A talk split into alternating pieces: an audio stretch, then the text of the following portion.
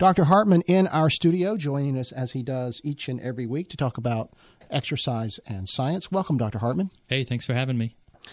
Glad that you could be here today. We have a, a sweet subject for today. Uh, ha, ha. What are we going to talk about? Fructose. Fructose. Yeah, we, we consume more and more fructose in the form of our processed foods. Fructose is the most common sweetener added to processed foods. But as you and I talked about before coming on the air, sodas. Fruit, high mm-hmm. fructose corn syrup is what's being used more and more exclusively in the sweetening of our of our soft drinks.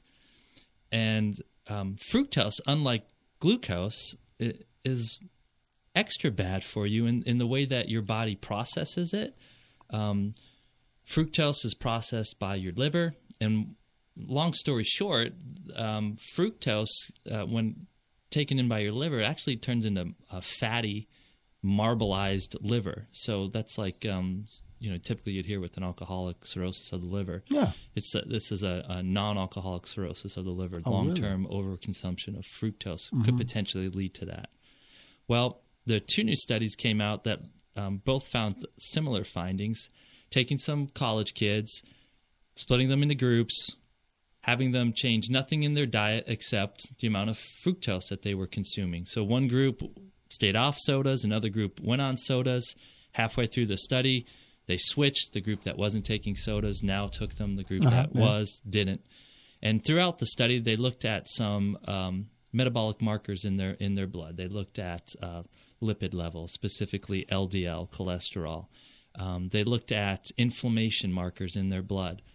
Probably no big surprise. Initially, those groups that were consuming soda uh, and high in fructose saw these um, cardiovascular risk factor markers in their blood, they went up. Mm-hmm. Their um, the risk factors for insulin resistance went up with they consumed fructose.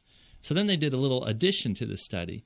They had the participants who were consuming this fructose move more. Now, not exercise, but just, just move, move, more. Yeah. Stand up instead of sit, which we've talked about yeah, a number of times. Yeah. Park your car a little further mm-hmm. away when you go to the grocery store and walk Use the stairs instead of the elevator. Simple little things like this, not 30 minutes of exercise, but just sit less, move more. While they were con- still consuming the sugar uh, or the fructose in, in the soft drinks. And they found, surprisingly, pretty amazingly, those that sat less and moved more, it actually sort of erased all the kind of quote unquote damage huh. that they were doing to their body by consuming fructose. So I don't want the message to be oh, just go out and drink all the soda you want right, as long as you right. get what they saw was about 12,000 steps a day. Uh-huh. So you typically hear 10,000 steps uh-huh. a day. This group had to move a little bit more, 12,000 steps a day. But I think what I want you to hear is if you're going to have that occasional soda, oh, that's fine, do it. Um, but just sit less and move more and kind of minimize the damage that you're doing to your body. Yes, you're doing damage, but you seem to be minimizing it mm-hmm, mm-hmm. if you just get off the chair mm-hmm. and move a little bit more. Yeah, I'm amazed that uh, that really is uh, what these conversations often come down to is just just don't just sit there. Just get up and move. Do something. Yeah, most people go to the extreme. I've got to quit eating all of this and I've got to go and train for a marathon. And that's no, you don't. It really isn't that complex. Dr. Jeff Hartman from the Exercise Science Program here at Gardner Webb University. If folks want to learn more about the program or get in touch with you, Jeff, how can they do that? Please email me at exsi at gardner-webb.edu.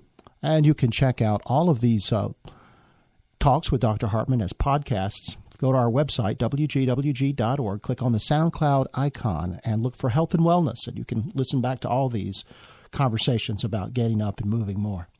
Jeff, thanks so much for coming in. We'll see you back in here next week. Back to the music with Huey Lewis.